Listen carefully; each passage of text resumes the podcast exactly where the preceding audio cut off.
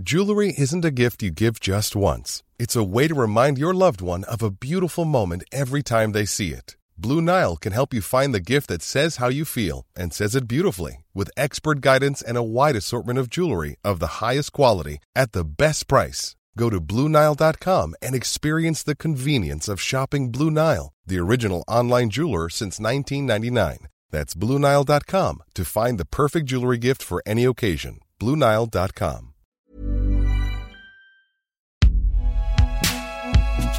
Binge Audio. Nous sommes en dix-neuf cent soixante-neuf.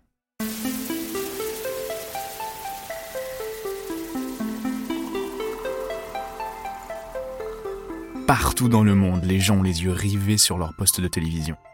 Neil Armstrong et Buzz Aldrin viennent de poser les premiers pas de l'homme sur la Lune. La mission Apollo onze est un véritable succès. Mission accomplished. twelve, eleven, ten, nine, ignition sequence start. six, five, four, three, two, one, zero, all engine running. Liftoff, we have a liftoff, thirty-two minutes past the hour. Liftoff on Apollo eleven. Neil Armstrong reporting the roll and pitch program. Durant la deuxième quinzaine de juillet, le programme Apollo onze va se dérouler. Quel est ce projet ? Eh bien, la NASA a l'intention et l'ambition d'envoyer un homme, un équipage, directement sur la Lune. Armstrong vient de procéder à la dernière vérification voilà. du circuit télévisé. Voilà. voilà. Voilà, OK pour la télévision. Armstrong s'assure que Houston reçoit bien les images de télévision. On a du mal à y croire, on se demande vraiment si on rêve. Encore aujourd'hui, cette séquence de télévision historique est le direct le plus regardé de l'histoire des États-Unis. Mais du côté de Dick et de son équipe, qui ont réalisé cet exploit impensable, pas le temps de se reposer. La conquête spatiale continue et il faut travailler sur les prochaines missions. Honnêtement, on ne pensait pas à l'importance historique de cet événement. On était des ingénieurs qui travaillaient sur des problèmes d'ingénierie. Et jusqu'à ce que l'événement commence à être célébré, je pense que je ne me rendais pas compte à quel point il avait été important.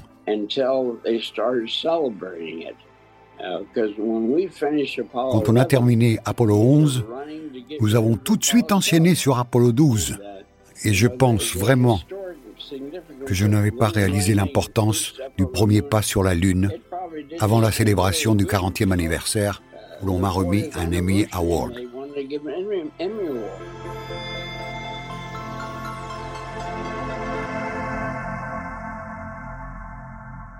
Et oui, en deux mille neuf, pour fêter les quarante ans de la diffusion, l'Académie des Emmy, les Oscars de la télévision aux États-Unis, remet à Dick un trophée pour son travail. Sur scène, aux côtés de Buzz Aldrin, il prononce ceci. Les historiens disent à juste titre que c'était l'une des plus grandes réussites de l'homme. L'image était parfois sombre, il y avait du grain, mais la qualité de l'image n'était pas l'objectif de la mission. Le but était que nous étions en train de regarder Buzz et Neil marcher sur la Lune et l'histoire se réaliser en direct. C'était l'événement d'une vie et nous n'avions qu'une seule chance de réussir. Pourquoi, lors de ce discours, Dick s'est-il senti obligé de justifier la qualité de l'image ? Pour comprendre, il faut remonter un peu dans le temps.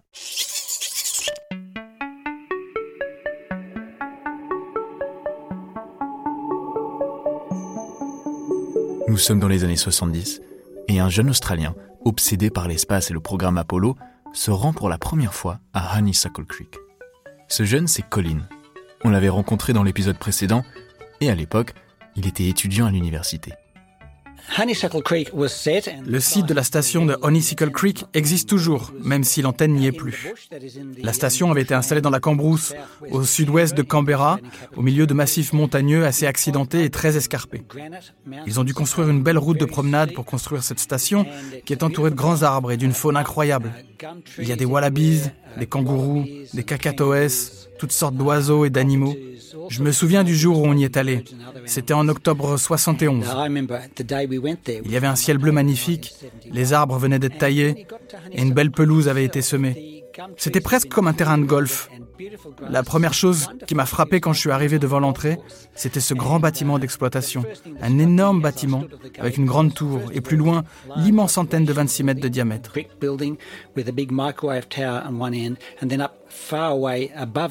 Ce jour-là, elle pointait directement vers là-haut. C'était un spectacle magnifique. Je me suis retrouvé dans cette histoire grâce au directeur adjoint de l'époque, Mike Dean. Il m'a dit qu'il avait trouvé un enregistrement audio réalisé à la station au moment des premiers pas sur la Lune où figuraient des bouts de conversation des équipes de Honeysuckle Creek et surtout des astronautes.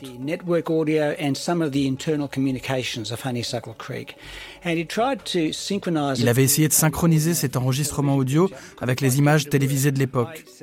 Mais ça n'avait pas tout à fait fonctionné, donc il m'avait proposé d'essayer, ce que j'ai fait. Et pour que ça fonctionne, j'ai dû corriger la vitesse de la bande. J'ai donc pu synchroniser ce qui se passait sur les enregistrements audio de Honeysuckle Creek avec ce qui se passait à Houston et à la télévision. Les gens étaient assez excités de voir ça, surtout les personnes qui étaient impliquées dans cette mission.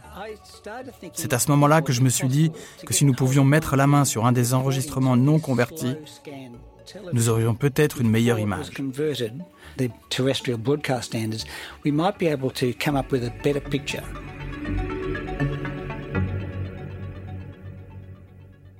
Souvenez-vous, le format d'origine des images qui arrivaient directement depuis la Lune était en format S S T V.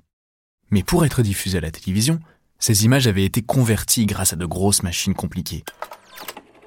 Pour résumer, on projetait les images d'origine sur un écran, pendant qu'une autre caméra filmait l'écran et enregistrait donc ces images dans un nouveau format. Le format d'origine était visible par les ingénieurs à Honeysuckle Creek sur un tout petit écran de contrôle à l'extérieur de la machine. Et un jour, au début des années deux mille, lors d'un pique-nique entre ingénieurs de Honeysuckle Creek auquel Colin est convié, l'un des ingénieurs rapporte des photos prises en dix-neuf cent soixante-neuf de cet écran de contrôle. Et c'est la stupéfaction générale.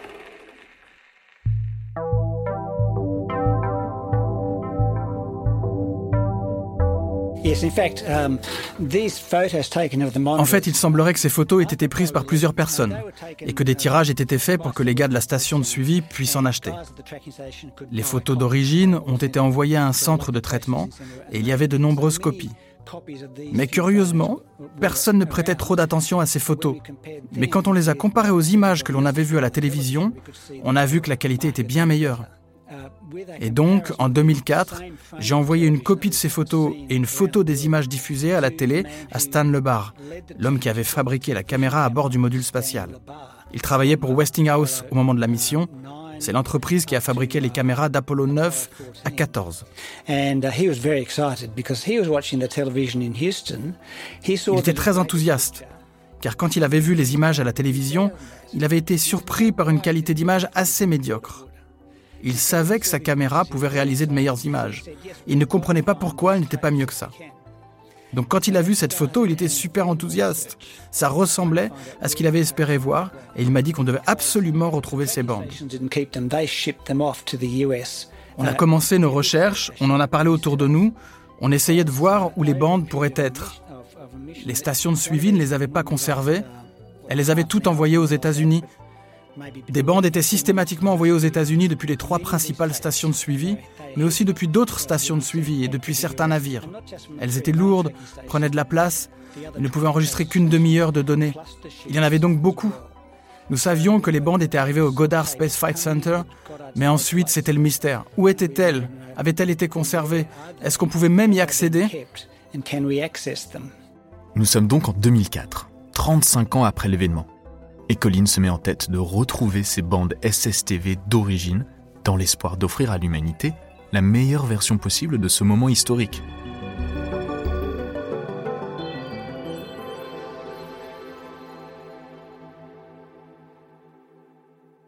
Aux États-Unis, Dick était encore un ingénieur à la NASA. Et il se souvient très très bien de ce moment.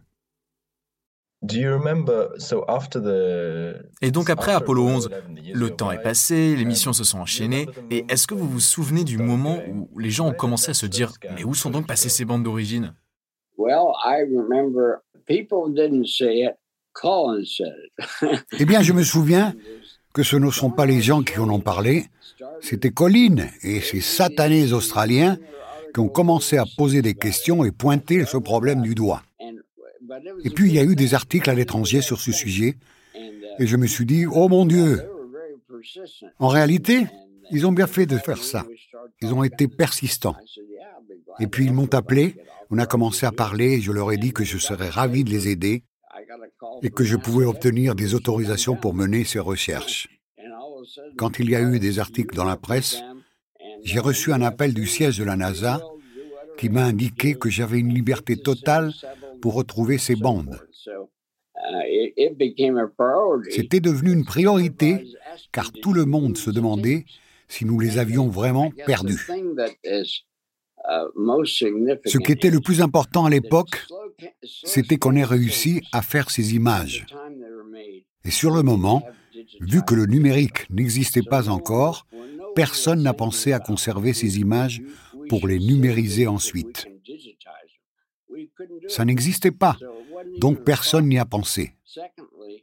La mission, c'était de retransmettre ces images en direct à la télévision, selon les normes américaines, et nous y sommes arrivés.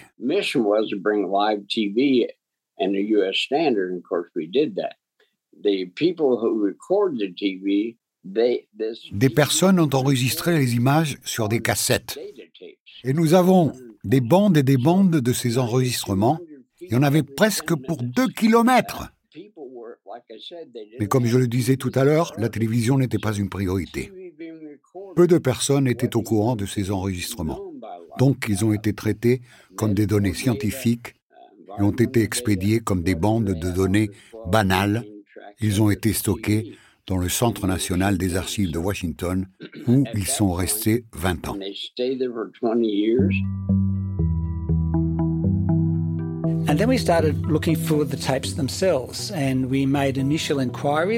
Et donc, en deux mille quatre, j'ai envoyé une copie de ces photos et une photo des images diffusées à la télé à Stan Lebar. Et puis on a commencé à enquêter pour savoir où étaient ces bandes. Stan Lebar, de Westinghouse, s'est renseigné auprès du Goddard Space Flight Center. On s'attendait tous à ce qu'elles soient quelque part dans un vieux placard ou qu'elles soient archivées ailleurs. Mais le Goddard Space Flight Center est un grand campus. Il y avait beaucoup de bâtiments et personne ne savait exactement où elles étaient. On a continué à poser des questions, mais sans succès. Au bout d'un moment, Stan Lebar s'est associé à Dick Nafzger, avec qui il avait travaillé lors d'Apollo. Dick était chargé de coordonner la retransmission des images à la télévision, et Dick avait aussi envie de savoir où se trouvaient ces bandes. Ils ont montré à plusieurs personnes le montage des deux photos que j'avais fait, celle des bandes d'origine et celle diffusée à la télé. Et les gens étaient hyper enthousiastes et disaient « Bon sang, il faut retrouver ces bandes !» Pour faire court, nous avons constitué une équipe de cinq. Stan Lebar, Dick Nafzger, Bill Wood, qui était ingénieur à la station Goldstone lors du premier pas sur la Lune, John Sarkisian, qui travaillait pour le radiotélescope de Parkes, et moi.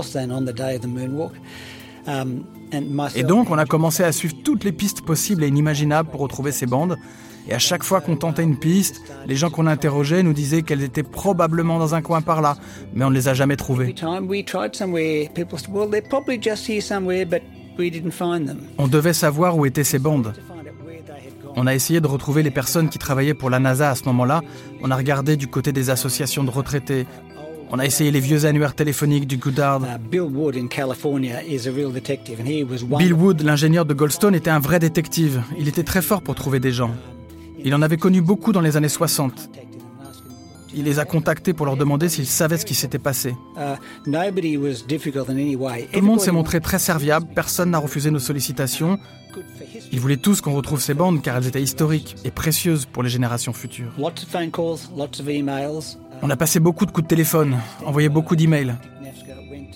Stan Lebar et Dick Nafzger se sont rendus aux archives nationales du College Park et du Suitland à Maryland, qui ne sont pas très loin du Goddard Space Flight Center. Ils ont eu une autorisation pour aller dans ces centres d'archives pendant une période assez longue, dans l'espoir de les retrouver. C'était assez inhabituel d'avoir ce genre d'autorisation. Et ils ont passé de longues heures à chercher ces bandes.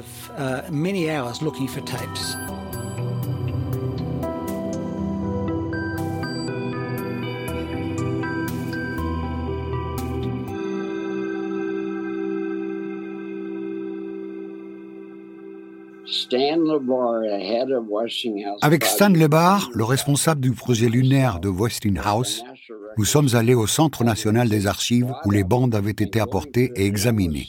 On était dans des pièces sombres où il y avait beaucoup de poussière et ça avait bien failli tuer ce pauvre Stan qui avait une insuffisance cardiaque.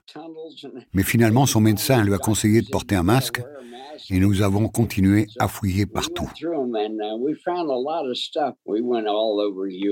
Nous avons traversé les États-Unis pour aller dans les différents centres d'archives, aux archives nationales, même dans les garages d'anciens employés pour voir ce qu'ils avaient gardé. Et ça a déclenché une réflexion plus générale sur le fonctionnement interne de la NASA. Mais personne n'avait nos bandes. Imaginez-vous la scène. Une paire d'ingénieurs de la NASA un peu âgés qui risquent une crise cardiaque pendant qu'ils fouillent à travers les millions de boîtes poussiéreuses stockées dans les archives nationales où rien, forcément, n'est étiqueté correctement. Et pendant des mois, ils ne trouvent rien. Jusqu'au jour où Stan Lebar était accompagné d'un assistant et ils ont cherché partout. Cet assistant a fini par trouver une boîte endommagée, remplie de bandes. Il l'a sortie, elle contenait six bandes dans mes souvenirs. Et c'était tout ce qu'il restait des enregistrements du programme Apollo. Donc on savait que ces enregistrements avaient été déposés là, aux archives nationales, mais du coup on s'est demandé pourquoi les autres bandes n'y étaient plus.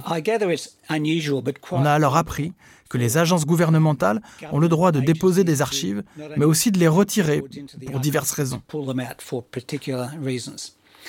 On a donc demandé à la NASA si ces bandes avaient été retirées. On a mis un certain temps pour avoir la réponse, mais ce qu'on a découvert, c'est que dans les années soixante-dix, il y a eu une pénurie mondiale de bandes magnétiques. Jusque-là, on utilisait de l'huile de baleine pour les fabriquer. Ça fonctionnait très bien. Mais évidemment, ce n'était pas très bon pour les baleines. Alors on s'est mis à utiliser d'autres produits.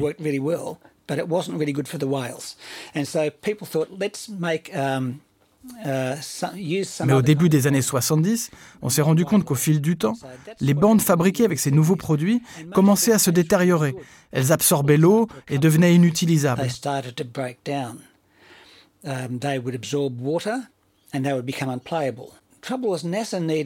Le problème, c'est que la NASA avait besoin d'avoir des bandes qui étaient fiables à cent pour cent. Il y avait de nombreuses missions et des données étaient transmises en permanence. Si ces données n'étaient pas enregistrées, elles étaient tout simplement perdues. Sans enregistrement, ce n'était même pas la peine d'envoyer une fusée.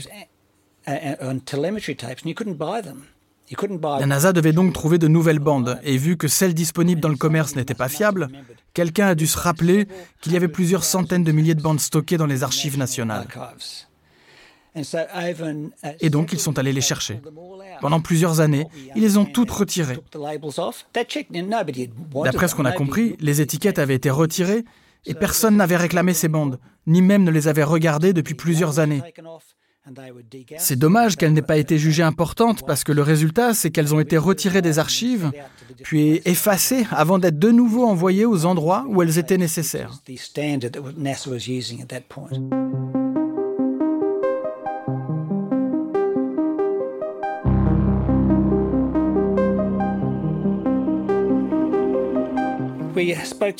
C'était des bandes qui correspondaient exactement aux normes que réclamait la NASA.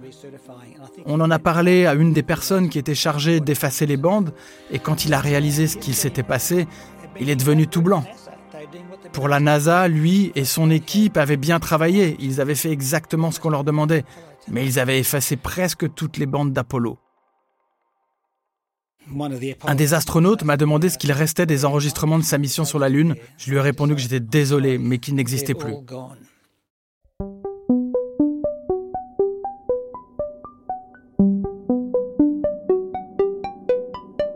Après des mois de recherche, Dick, Colin et les autres réalisent que la NASA a malencontreusement effacé les bandes d'origine des premiers pas de l'homme sur la Lune.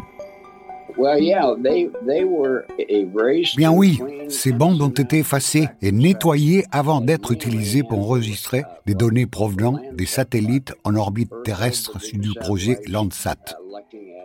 et donc ces bandes ont été détruites parce qu'elles étaient considérées comme de simples données scientifiques et non comme des enregistrements télé. Si l'aspect télévisuel avait été jugé important et essentiel dès le début d'Apollo onze, ces bandes auraient eu une désignation différente et n'auraient pas été traitées comme telles. Mais ça n'a pas été le cas. Je trouve que cette histoire, elle nous, elle nous représente tellement bien. Elle est vraiment humaine, vous savez, vous avez accompli quelque chose d'insensé. Vous avez envoyé un homme sur la Lune et vous avez réussi à le filmer en direct avec six cents millions de téléspectateurs. C'était fou et vraiment à la pointe de ce que l'humanité était capable de faire. Et ensuite, il y a cette petite erreur. Et ce, et ce n'est même pas une erreur puisque ce n'était pas la mission, mais tout de même ce détail qui rend l'ensemble si humain et, et presque poétique en fait. Oui, c'est ça. Les gens ont fait ce qu'ils étaient censés faire, c'est-à-dire retransmettre au public cet événement extraordinaire qui était le premier pas de l'homme sur la Lune. Il n'était pas question de l'enregistrement ou de la conservation de ces bandes. Ce qui comptait, c'était de savoir si on pouvait faire un direct à la télévision et éviter une rediffusion en retard, ce qui aurait été une catastrophe.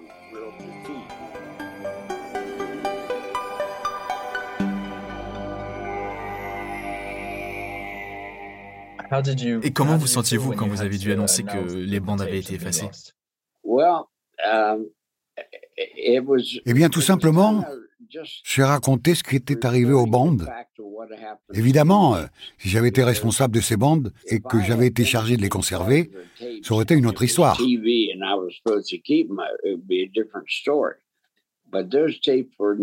Mais ces bandes n'étaient pas destinées à être conservées éternellement. L'erreur a été de ne pas considérer la dimension télévisée comme une partie essentielle de la mission. Ça a été une erreur. Et ça tient au fait que la télévision n'avait pas été pensée dans la préparation de la mission. Ça a été une décision de dernière minute de prendre une caméra à bord. Ceci dit, ils auraient pu faire une plus grosse erreur en décidant de ne pas emporter de caméra. Parce que forcément, quand on prend une caméra, on doit automatiquement retirer d'autres choses. Chaque gramme comptait. Je trouve cette histoire tellement folle. L'humanité a réussi à poser ses pieds sur la Lune en direct, mais en même temps a réussi à perdre les images d'origine de cet événement. C'est tellement nous. Mais même si les bandes d'origine ont disparu pour toujours, les recherches de Colin ont tout de même abouti à un succès. There was some Super eight footage which was taken at Honeysuckle Creek during the moonwalk in two thousand five. I was talking with Ed. Il y avait eu des images tournées en Super huit à Honeysuckle Creek au moment du premier pas sur la Lune. En deux mille cinq, j'ai discuté avec Ed von Renward, qui était responsable du traitement de ces bandes vidéo d'Apollo onze. Il vit aujourd'hui à Londres. Et lorsqu'on s'est appelé, il m'a dit « Je me souviens que j'ai pris ma caméra Super huit ce jour-là et que j'ai filmé le moniteur. » Je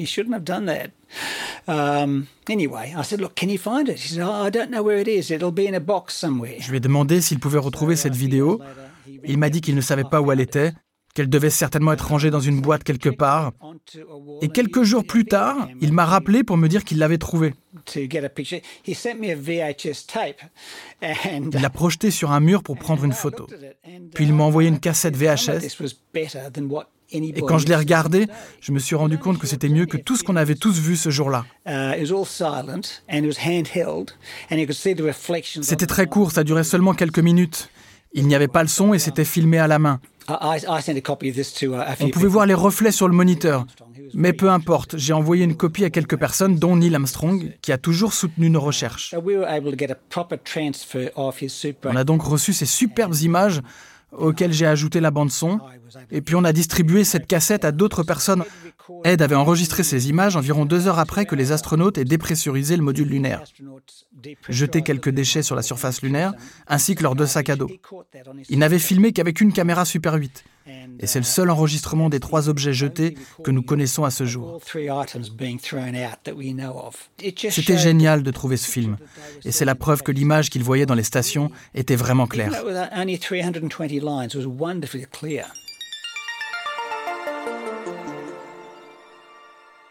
Et enfin, Pour tout de même marquer le coup des quarante ans, Dick, Colin et les autres équipes ont déniché des images de meilleure qualité sur des bandes du format converti, celles qu'on a vues sur la télé. Et sont allés dans les studios hollywoodiens pour essayer de les améliorer et de les restaurer. Nous avons récupéré toutes les bandes de diffusion. Nous sommes allés à Hollywood, où ils nous ont aidés à améliorer la qualité des anciens films que nous avions. The restored footage um, in some parts is very good, especially later on in the moonwalk. Les vidéos restaurées sont parfois très réussies, surtout au moment de la fin de la sortie extravéhiculaire. On n'a malheureusement qu'un seul enregistrement de l'image de Honeysuckle Creek où Neil Armstrong descend l'échelle avant d'atteindre le sol. Cette bande était endommagée, il n'y avait pas grand-chose à faire avec, mais au moins on peut la voir. Mais heureusement, au moment de la marche lunaire, les images sont vraiment bien. Et on arrive à voir des choses qu'on n'aurait certainement pas remarquées avant. On voit Buzz marcher dans la poussière et surtout on voit une petite vague de poussière qui se déplace devant lui lorsqu'il donne un coup de pied dedans. Et d'autres détails de ce genre.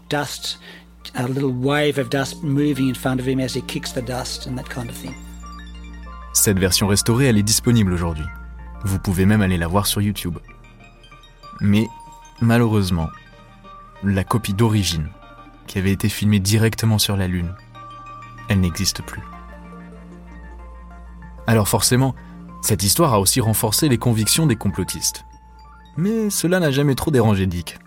Tout à l'heure, vous avez dit que si ça n'avait pas fonctionné, ça aurait engendré tout un paquet de théories complotistes. Et pourtant, on voit aujourd'hui, alors même que vous avez réussi, que les complotistes pointent souvent du doigt la qualité de l'image. Oui. Ça m'amuse. Pourquoi ? Eh bien parce que les conspirationnistes qui aiment les complots ignorent le fait que nous étions tant de personnes à travailler sur le projet.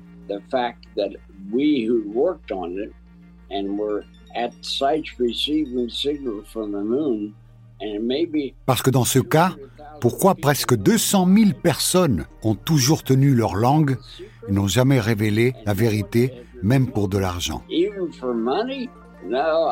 C'est totalement absurde. Mais c'est mignon. Ils ne font de mal à personne. Mais si j'avais affaire à des gens qui pensent sérieusement qu'on n'est pas allé sur la Lune, je serais un peu agacé qu'ils puissent croire à toutes ces bêtises.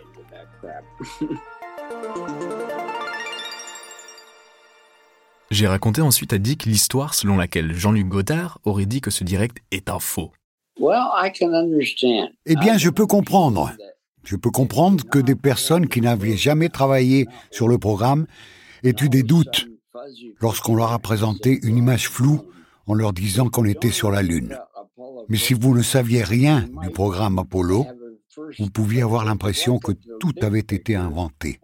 Mais quand on regarde la situation dans son ensemble et que l'on se rend compte du travail qui a été fait, nous avons quand même passé un an à nous préparer.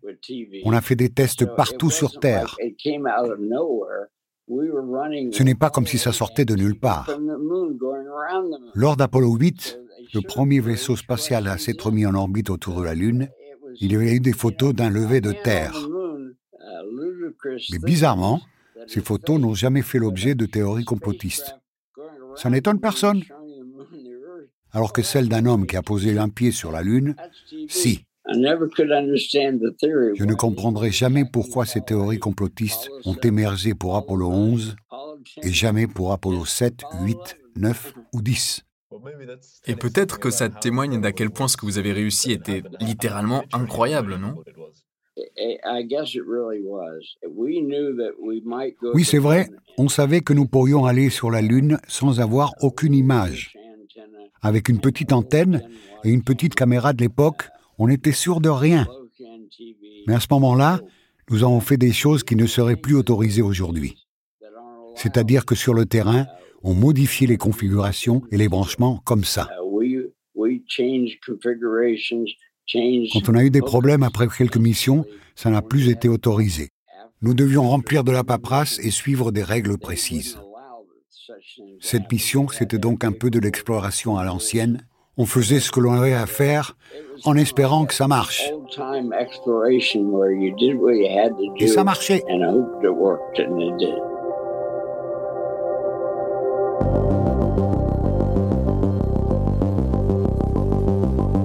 Mais alors, qu'est-ce que raconte toute cette histoire ?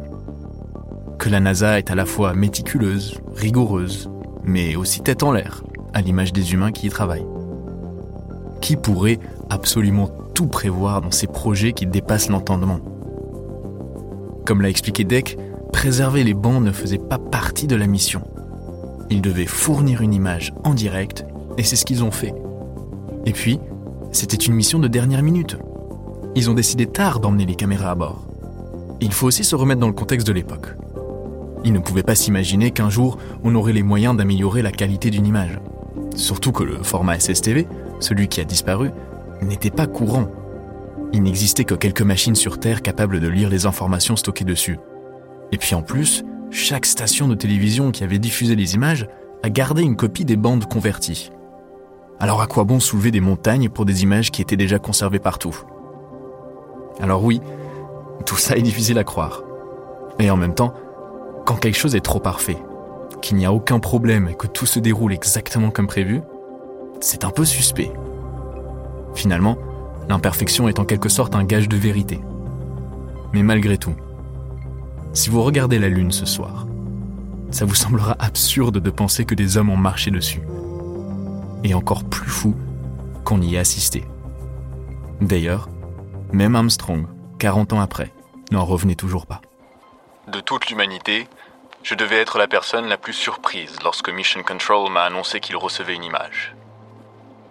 Donc ça ne m'a jamais inquiété que la qualité de l'image soit moins que parfaite. J'étais juste halluciné qu'il y ait une image, tout court.